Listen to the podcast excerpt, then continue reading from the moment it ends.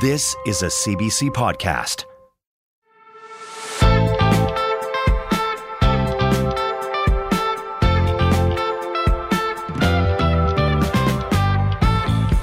At no point since he's been elected prime minister has his personal numbers been as low as they are now. You know, the prime minister needs to tell Canadians uh, why he wants to keep this job, why he wakes up every day, what's he fighting for.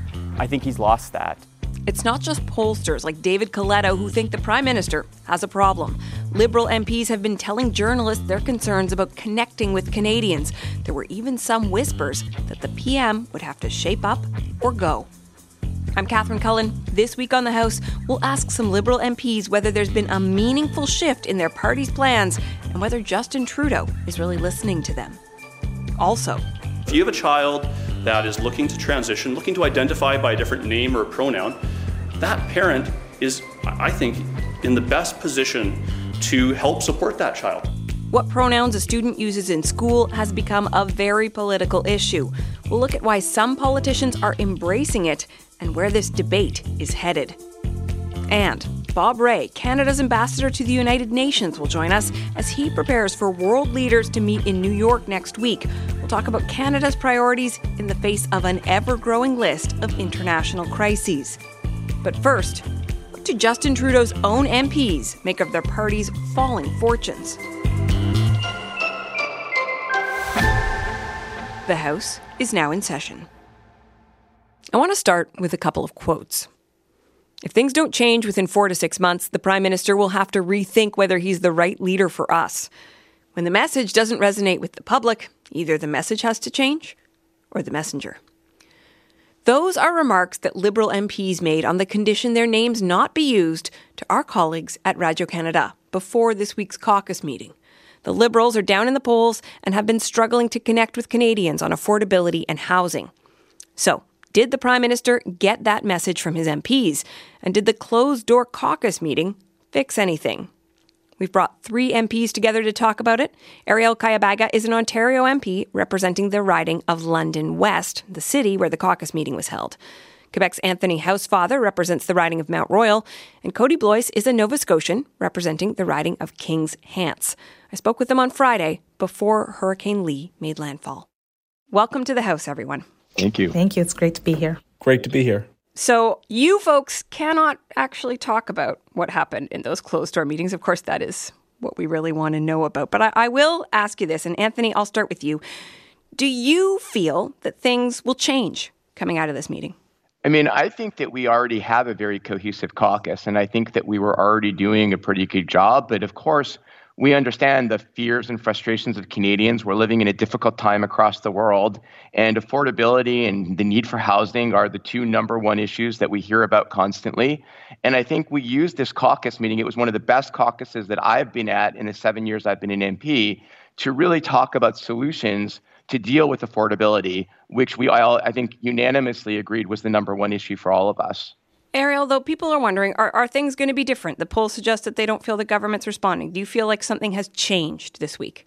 I think that it's important that we talk about where Canadians' concerns are right now. So that's like Anthony said, it's actually one of the best meetings that we've had where we're actually addressing the needs of Canadians and needs that, you know, yeah, we've been hearing at the doors that these are the things that people care about, but also some of us can also say these are the things that we got into politics to champion and we're getting to work for Canadians. And polls, um, as you mentioned, are are just it's just politics. Right now, we're thinking about the future uh, for the next two years, how we can continue to address the most pressing needs for Canadians. But but Kody, you know, your colleagues talk about housing affordability. You would have told me that was a priority six months ago. Is anything going to be different after what happened behind those doors this week?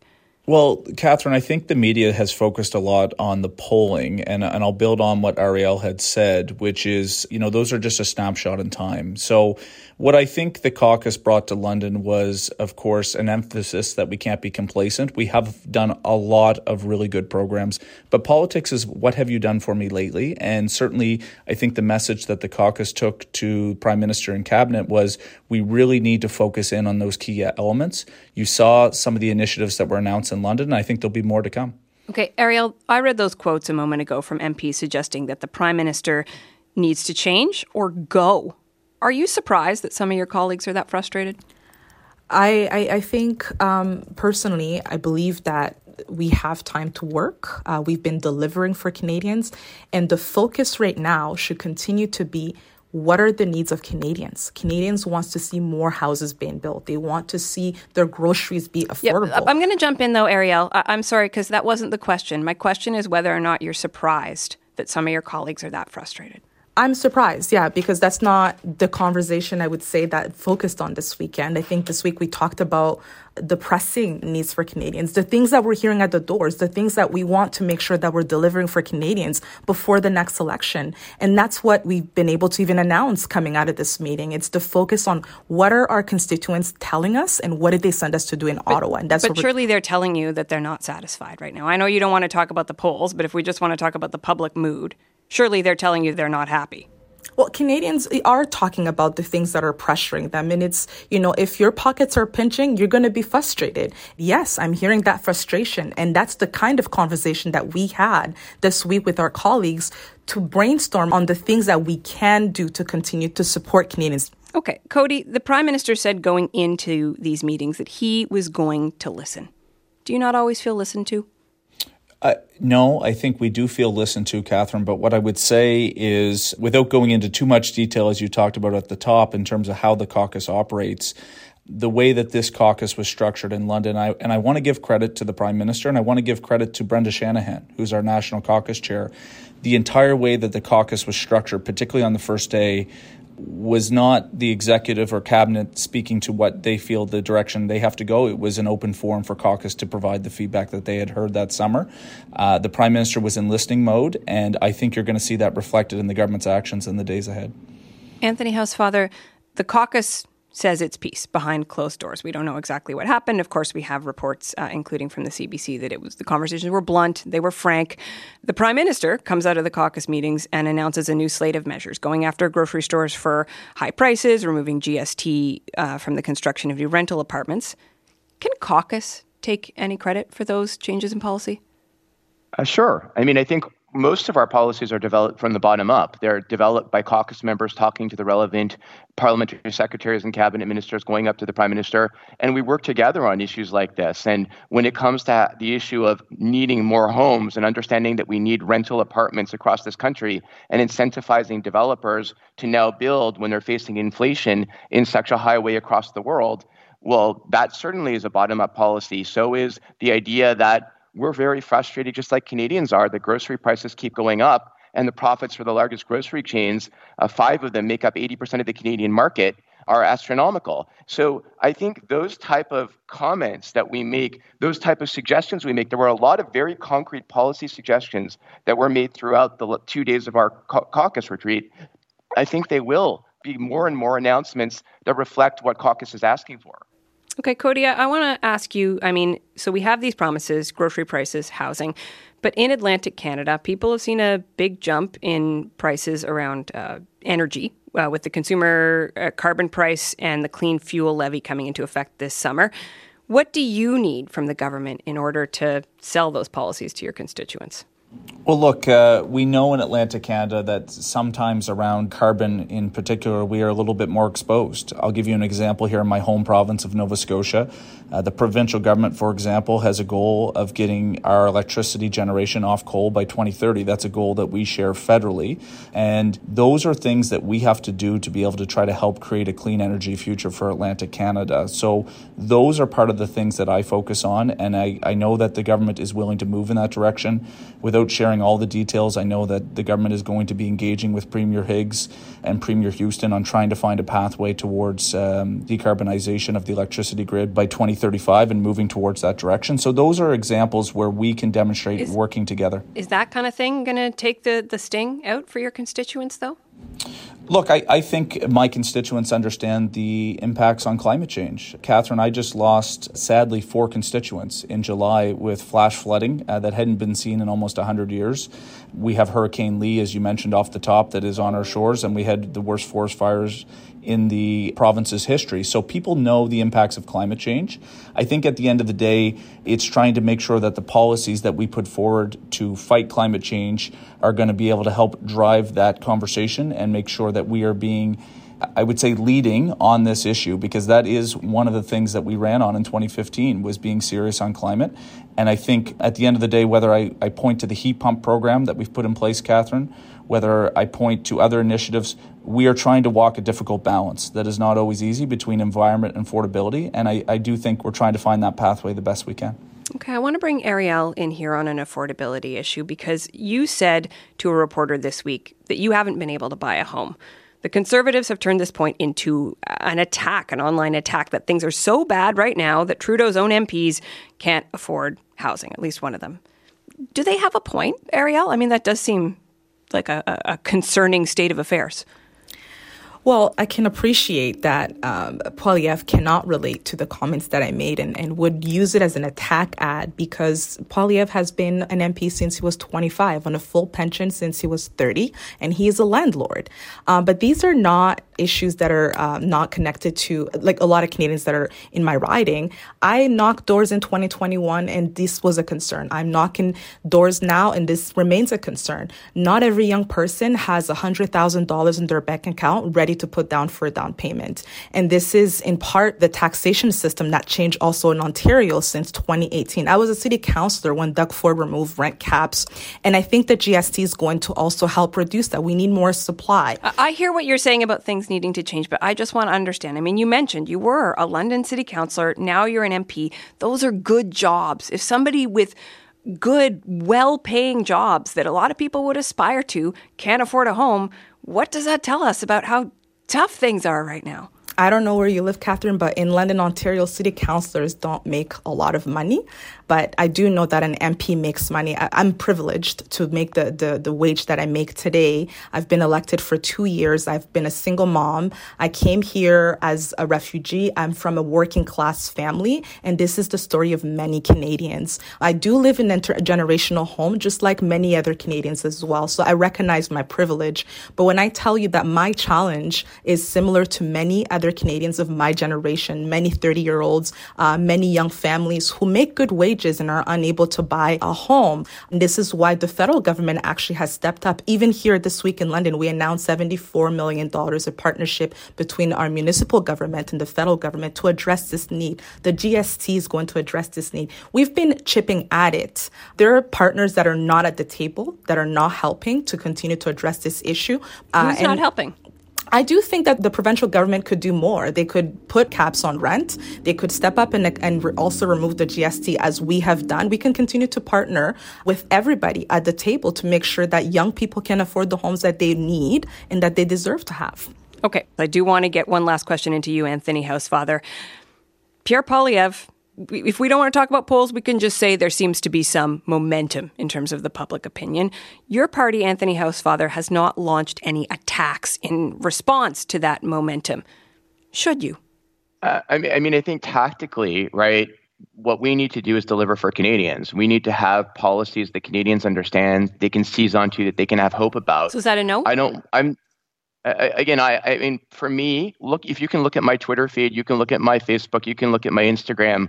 I don't personally attack people. I believe in, I can criticize their ideas, but I don't vilify or attack people. So, so again, my view is that however we deal with the conservatives, we're not going to win the election based on attacking and vilifying one person. People overestimate, I think, the importance of one person and a leader when your party is is a vehicle and a team the main thing for me is that we need to have effective policies that canadians can seize onto and say the liberals are people we trust to govern.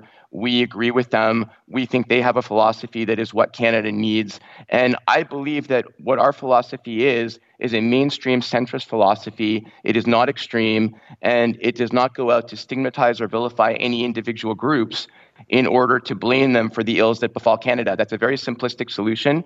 It's one that a lot of politicians today are seizing upon, and it's not that that is what Canadians worry about on a day to day basis. Okay, well, we are out of time for today, but I do want to thank you all for being with us. Thanks so much. Thank you so much, thank Catherine. You. Thanks for having us. Anthony Housefather, Kody Blois, and Arielle Kayabaga. But most important, most important is the parents' rights. The parents' rights to listen and make sure they are informed when their children make a decision. They can, you know, it's not up to the teachers, it's not up to the school boards to indoctrinate our kids. You know, it's the parents. Ontario Premier Doug Ford wading into questions around schools and transgender youth. It's a conversation that started in New Brunswick and it's been picked up in Saskatchewan, Manitoba, and by both the Prime Minister and Conservative leader Pierre Poilievre. So, why have pronouns in schools become such a hot political topic, and where is this debate headed? To help us make sense of it, we're going back to where it began. Jacques Poitras is the CBC's provincial affairs reporter in New Brunswick. Welcome back to the House, Jacques. Always a pleasure, Catherine. So, there's been a lot of political turmoil in your province over this. Walk us through what's happened.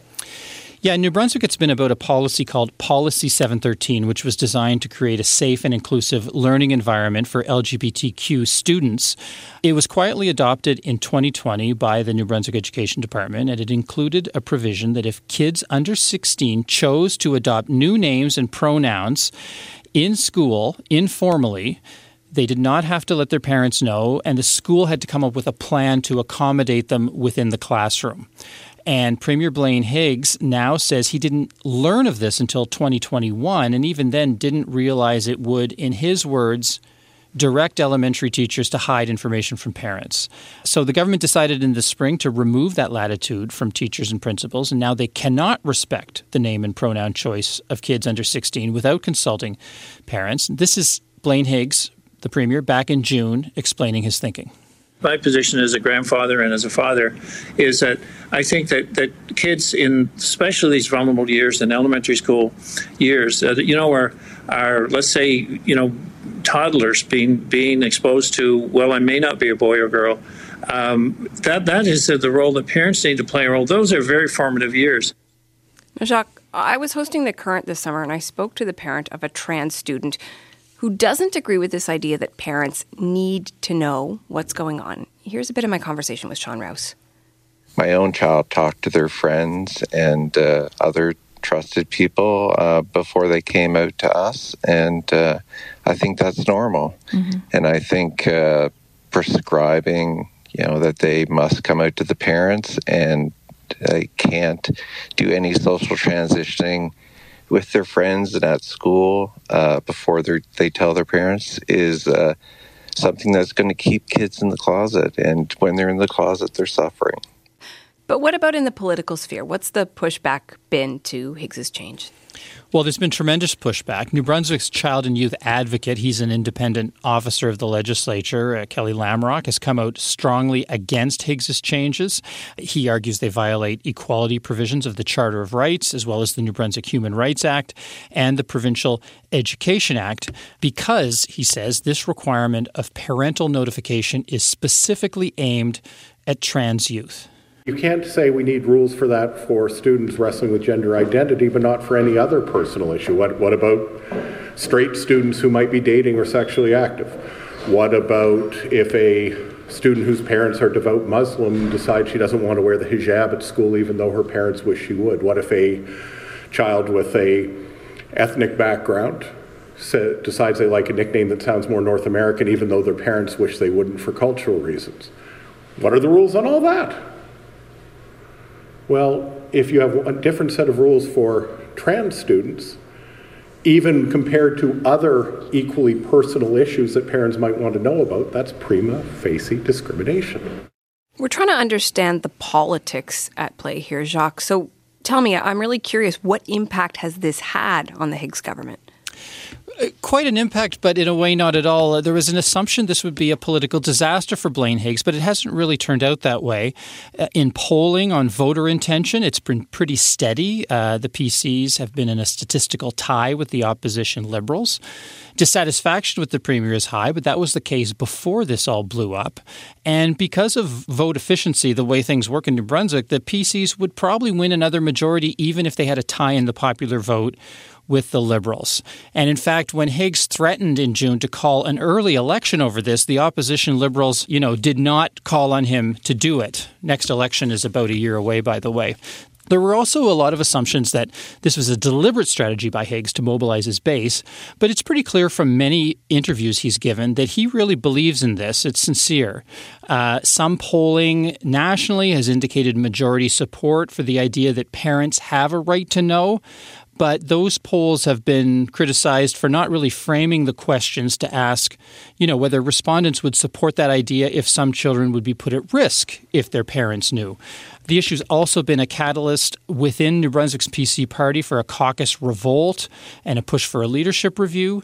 Two cabinet ministers quit in the wake of this uh, debate in the legislature in June. Two were shuffled to the back benches. All four of them had voted for an opposition motion on this issue. Uh, but the review push within the party grassroots has kind of fizzled, so it's apparent that it's not really sufficiently galvanizing for PC party members to put Higgs's position as leader in doubt. This question of uh, trans students in schools, the pronouns that they use, it's come up in other provinces. But even when the debate was starting in New Brunswick, you were hearing from people who said, this is going to get picked up across the country. Tell me about that prediction. For sure. Well, several national groups uh, have mobilized to support Higgs. For My Canada, which is a Christian organization, and Right Now, which describes itself as a conservative group, both said they would encourage people to sign up as New Brunswick PC Party members to support Higgs if a leadership review vote happened. There's another group called Action for Canada. They organized an email writing campaign to New Brunswick members of the legislature. And I spoke to Tanya From Action for Canada in the spring. And if you listen, you'll hear that this movement has taken its cues from the U.S. culture wars and also that they saw this decision by Higgs as a test case nationally provinces across the country are paying attention to what's going on in New Brunswick because this these decisions will affect the rest of the country. I know that there are those within this community that uh, you know have seen what's happened in Florida, how that got started, where they were really taking tangible steps to protect the rights of parents and to protect children, and then other states began to pass legislation in order to protect children as well are the changes they made in policy 713 the other day enough in your mind? No.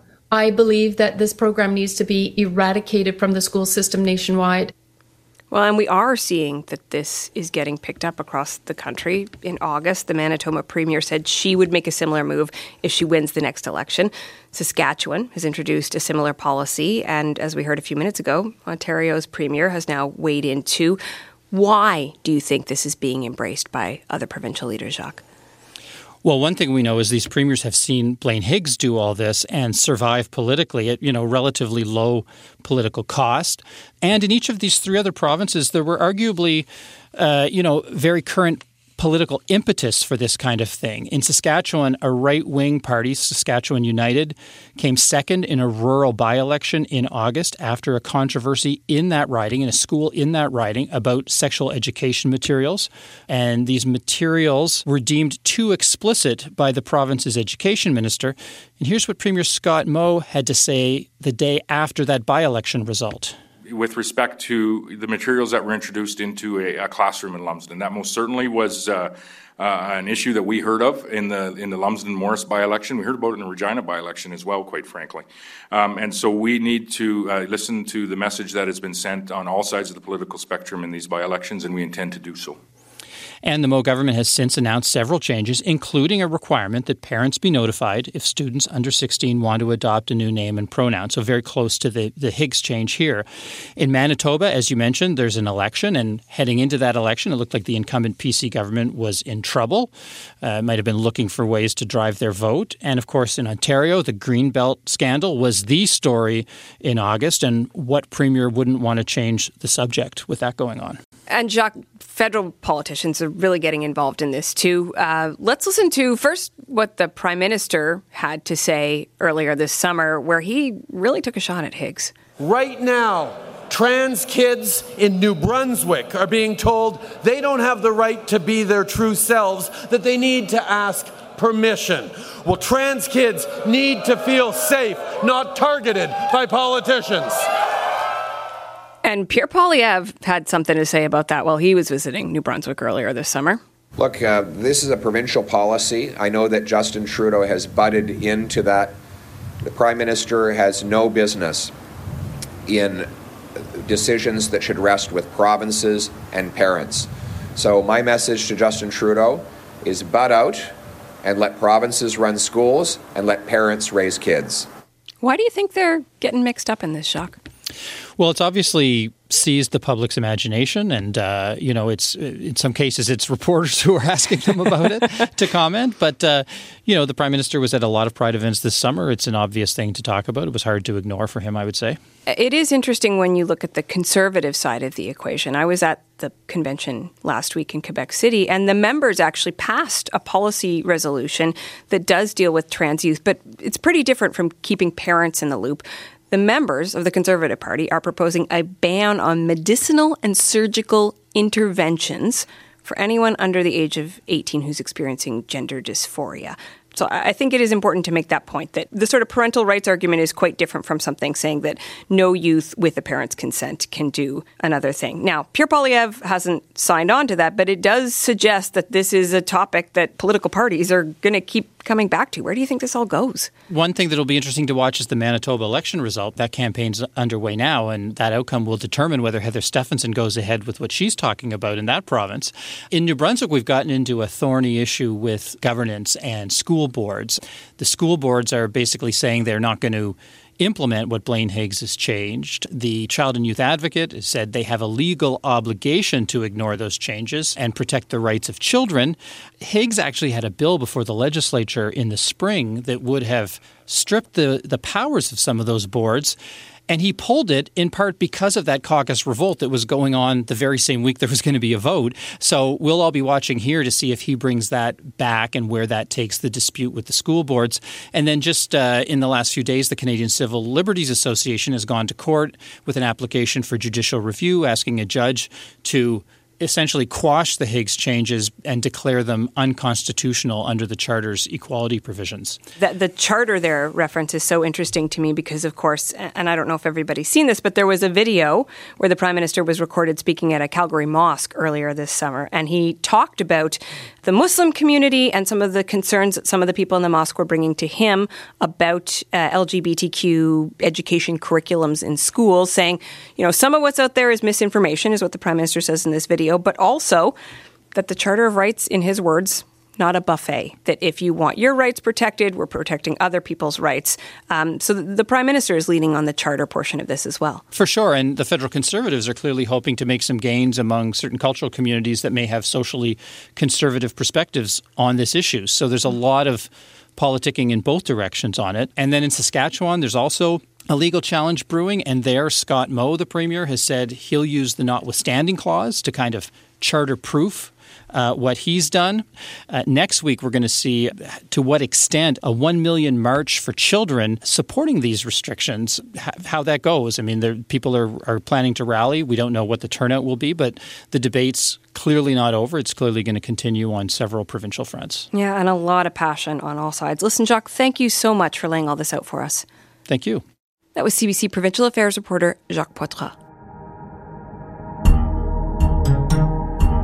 Lots more coming up on the House podcast, including Canada's ambassador to the United Nations, Bob Rae, on the catastrophic flooding in Libya and what Canada's moral responsibility is to a country we once bombed as part of a NATO mission. That is just ahead.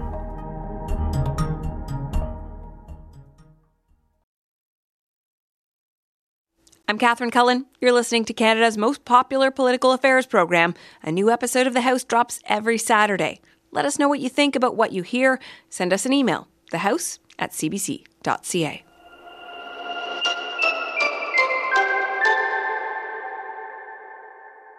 Today is the 30th anniversary of the culmination of a Canadian military campaign you may never have heard of. But while the Battle of Medak Pocket has been largely forgotten, what happened near the small village in the former Yugoslavia had a major impact on many Canadian soldiers. That includes the country's top military commander. We're going to hear from him in a moment. But first, historian Andrew Burtch of the Canadian War Museum. It's part of our military history. It's a chapter in our military history that is important. It's not Vimy Ridge, it's not uh, uh, you know Battle Hill 355, it's not Normandy, but the demand of the United Nations at that moment was not to buckle, and it didn't. It was the Canadians' job, as part of the UN mission, to enforce a ceasefire agreement. But this was a peacekeeping mission with little peace to keep. The Canadians were held up at a heavily fortified Croatian roadblock outside Medak. Finally, on September 16, 1993, Canadian Blue Berets entered a Serbian village that had been set on fire with evidence of ethnic cleansing. General Wayne Eyre is now the chief of the defense staff. Back then, he led the reconnaissance unit that uncovered and documented the massacre of civilians. He has never spoken publicly about what he saw at Medak until now. Here is General Eyre's story in his own words. And a warning this does contain references to war crimes. We were the first ones that arrived up to reinforce uh, the platoon from Charlie Company that was in the village of Medak. And over the course of the next few days, the, uh, the situation rapidly evolved. We, we conducted scouting missions. We received a number of Be Prepared to tasks, you know, whether it was to take over the frontline positions in a certain area because we were being reinforced by French companies, they hadn't arrived yet, uh, to establish observation posts and to get a, a pretty good sense of what was happening you know, the, uh, the big firefight uh, that happened with Charlie Company and, and, Croatian forces on the 15th, we were all in and around that as, as that was uh, unfolding. Let me just say on the 16th was probably the major day of operation and a day that is seared into my memory. As, as the, the agreement was starting to come into force, the, the famous interview that our commander, our battalion commander, gave about the intransigence of, of one side to let us through to push forward and carry on with the agreement. The Croatians made a big show of moving the mines and the anti tank uh, barriers, but now they are refusing to allow us passage, indicating that yet one more Army commander and another Army commander must be here to help guide us into position. At some stage, you got to cut the bullshit and get on with the job. And all I've heard right now from the Croatian people at my level here is a bunch of half baked excuses aimed at delaying us from getting on with the operation. But later that day, we had moved forward to a Croatian roadblock. And we could hear the shooting, we could hear the, the burning, and we reported back that we believed that ethnic cleansing was, uh, was happening. And finally, about 1800 that night, after you know some time of making reports, we we got the word and we moved through the roadblock. I tell you, it was a pretty scary time. Uh, issued anticipatory fire control orders because we figured we were going into a fight. And we rolled into the village of Lički Čitluk, which was the largest village in the pocket. And I'll tell you, every building in that village was on fire. The smoke, the flames is something I will never forget. Littered on the ground were hundreds of pairs of surgical gloves that had been used as they got rid of the evidence of the, uh, of the dead bodies. But we got there before all the evidence had been re- removed, and over the course of the next number of hours, we discovered a number of bodies and the like. But I tell you, the, uh, the smell, um, the smell is something that it took me years to, uh, to, to move away from every time I would smell a, a, wood fire, a campfire, it would take me back immediately uh, to that, uh, that scene and what was happening there. I have to say, though, despite being surrounded by death, and it's a bit paradoxical, I have never felt so alive because our platoon reacted just exactly the way we trained, and it speaks to the importance of training. The years that we had put into training during the Cold War in, uh, in Wainwright, the years of preparation for a war that thankfully never came. The soldiers and NCOs of that platoon, I could never be more proud uh, with, the, with their actions. Um, we had a number of incidents. Uh, you know, one in particular I remember is having to uh, escort the film footage uh, that our battalion commander had taken. You know, a number of, uh, of bodies of young Serbs, young Serb uh, uh, women that had been burned, and three Serb soldiers that came and, and basically surrendered to us as we moved into this village.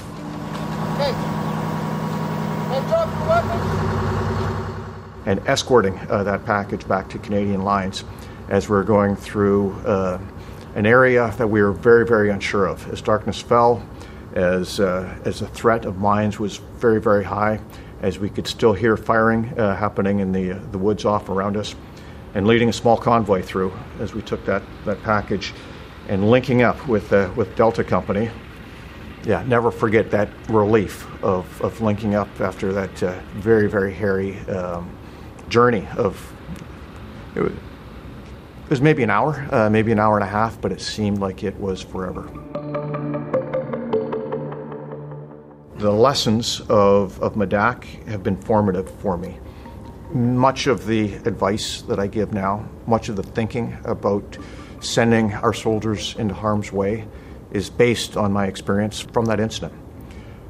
You know, I also think that that, that battle was the death of traditional uh, peacekeeping.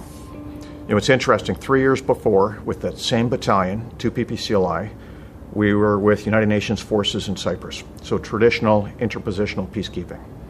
You know, fast forward three years, same group, almost the same group of, uh, of NCOs. Many of the officers had changed, but many of the same soldiers, and we were still in blue berets, blue helmets, white vehicles, but we were fighting. Um, and it was, it was a fight. Over the course of the next few days, uh, we were involved in, in, numerous sweeps to locate evidence of atrocities. We uncovered a, a number of bodies.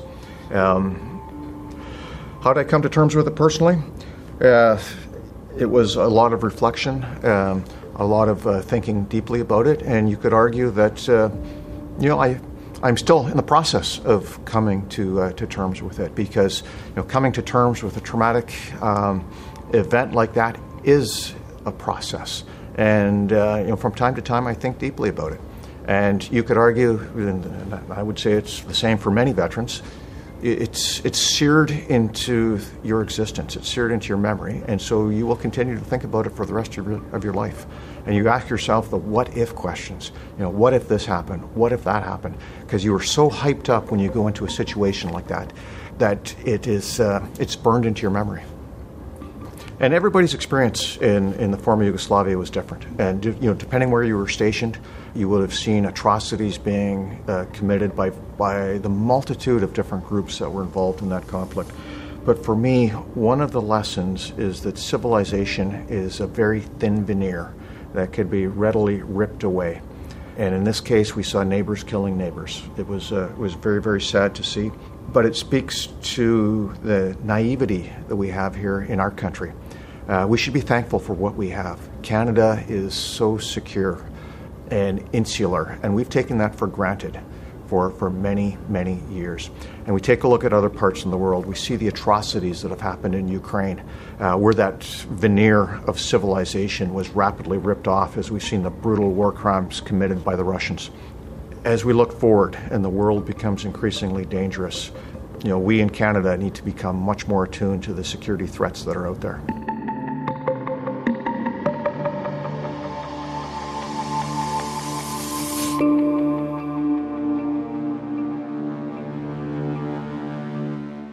That's Canada's top soldier, Wayne Eyre, speaking to the CBC's Murray Brewster.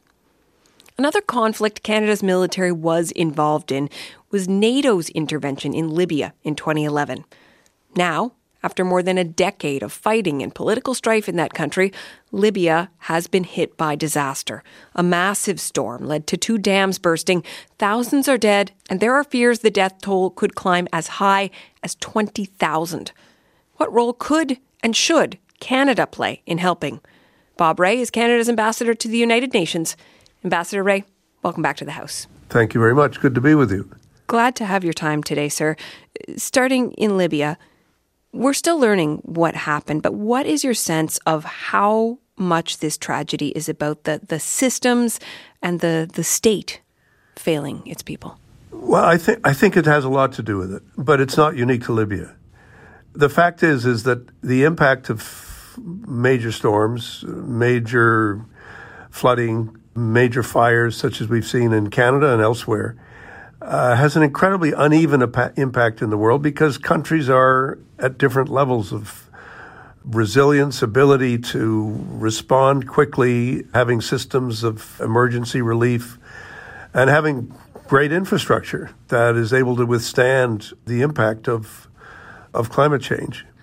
So Libya's uh, problems and challenges are the product of many things systematic underinvestment uh, from a country that uh, for a long time had a steady source of revenue from uh, from fossil fuels, from oil and gas, but did not always put those to the best of use and did not build up a strong infrastructure that would be needed to protect uh, the, the cities that have been impacted by the storms. So this is a growing reality around the world. What's happened in Libya came as, I think, a major shock to people. Uh, even the fact that for a long time we didn't know how many, how we still don't know how exactly how many people have been killed, and it's difficult to get supplies and difficult to get people into the region quickly enough to be able to respond and uh, and be of assistance where it's where it's required. We all see the impacts of this. We're going to see much more of it globally. This is this is not a one-off. This, this is our this is our present and it's our future.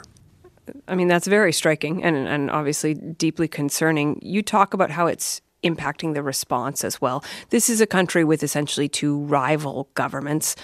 How will that affect the ability to to cope and to manage in the coming weeks and months? Do you think?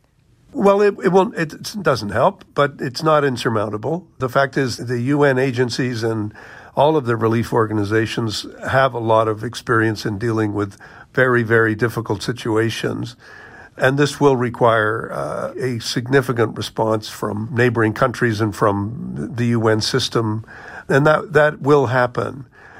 But my point that, that I'm trying to make is although I know this doesn't necessarily fit in well with people's you know need to respond to the news as the news happens, is that this is happening everywhere.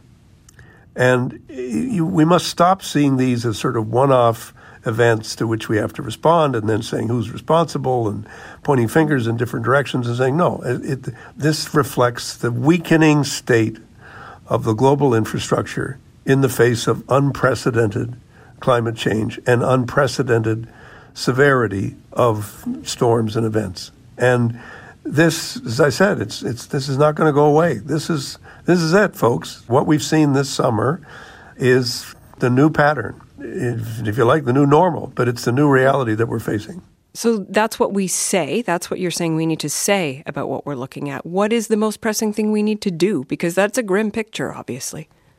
Well, we need to do many things. But first of all, we have to deal with the most urgent issues that are affecting Libya, as as well as Morocco and other places where disasters are happening, we have to make sure that the the international response is funded, that we are responding flexibly and quickly to what's required. And again, that is not easy in the face of governments right across the West uh, in the advanced economies uh, looking, saying, well, you know, there's a limit to how much we can do, and this is a little bit out of the range of what we thought we might have to face. And I, I do think we have to bring the realities of the global community into into make that much more of a driver of how we respond. I want to talk specifically about Canada and Libya. Canada was among the NATO countries that participated in this uh, air mission over Libya to try to help topple Gaddafi. What is Canada's moral responsibility to this country in this time of crisis? I think it's a, a responsibility that we all share. Uh, let's let's remember the, the, the facts. I mean, we had uh, an extraordinary degree of repression, oppression uh, by the Gaddafi regime. You had strong requests from civil society in Libya for us to be able to respond to that. Governments decided to join in that response. I think if you're trying to draw a line between uh, what happened 10 years ago and what's happening today, it's, it's not a straight line. The underinvestment in infrastructure did not start 10 years ago. It was a feature of Gaddafi's regime. There were parts of the country that he would pay attention to, and parts of the country that but, he would not. But, sir, I, I'm, I'm interested in the, the, the, I mean, the military involvement. Does it not carry with it a kind of moral weight? Do we have an ongoing obligation to countries? I think we have an ongoing obligation to countries. I've been very clear about that. We have a responsibility to protect, we have a responsibility to respond. And I've, at the United Nations and elsewhere, I've been a very, very, very strong advocate of the need for us to express international solidarity. But it doesn't, we don't say, well, we have a special responsibility for one part of the world as opposed to another. We have a special responsibility in Haiti, where there's a serious crisis going on and where there's now a growing call from Haitian society for there to be a stronger response on the security side. The Prime Minister is going to be coming down to New York this week and discussing with. Um, we are calling the meeting. Canada's stepping up and saying let's let's pull together and see what more we can do. Canada's already doing things, but there's more that's going to have to be done. That's just one example. I very much want to talk about the UN General Assembly, but I, I, do just want to take a moment to speak about Morocco as well. It is dealing with a crisis of its own. Canada has many ties to Morocco, uh, but that country is refusing on the ground help from most nations, including ours. Does that resistance surprise you?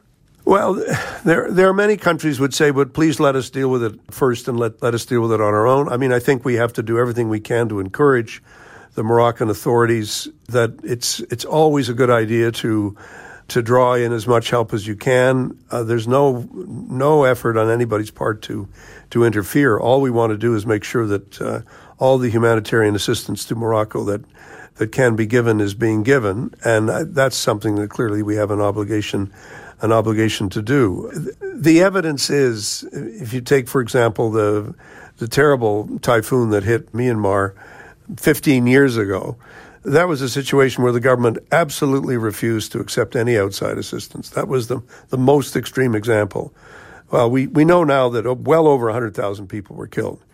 And one of the things that has created the modern chaos that is, that is Myanmar was the refusal of the regime to, to really embrace the need for a strong humanitarian response. The Moroccans are not in that are not in that situation, but they they will. I'm quite confident where they see a need, where they see that there's additional help that they need. I'm sure they will respond in a positive way. Okay. Now, as the world comes together next week, uh, including Prime Minister Justin Trudeau for the United Nations General Assembly in New York, I'm thinking about all of the issues on the global agenda. I mean, the crises we just talked about, Russia's ongoing war on Ukraine, the Taliban's oppression of women in Afghanistan, coups in several African countries, not to mention Haiti. What is it that Canada needs to focus on in the midst of all that turmoil? Uh, well, I think first of all we need to understand that this is just a week in the life of the world. It's not it's not the place where everything gets settled. It's a place where things get discussed. Hopefully some momentum can be created for stronger solidarity uh, the Secretary General has a phrase which I borrowed, and because I, I, think it's a good one, and that is in the current circumstances on climate change, on the level of conflict, on the pandemic responses, solidarity is not a luxury. Solidarity is necessity because we simply cannot resolve these issues by ourselves. So, my f- response to you would be to say Canada needs to be part of a much more joined up response. It, it's not about Canada saying this is, you know, we can bring this unique thing to the table. No. What we bring to the table is has to be engagement, a willingness to really listen carefully to what's being said, and how can we be constructive partners with everybody else in trying to uh, make sure the global responses to these crises are are more more effective than than they have been so far. And that's that's what we can do. And that's I'm quite confident that's what we will do. We appreciate your time today, Ambassador. Thank you. Thank you. Good to talk to you. Glad to have you. Bob Rae is Canada's ambassador to the United Nations. That is it for us this week. Our crew on the house is Kristen Everson, Emma Godmere, Christian Paas-Lang, and our senior producer is Jennifer Chevalier. I'm Catherine Cullen. Thank you so much for listening.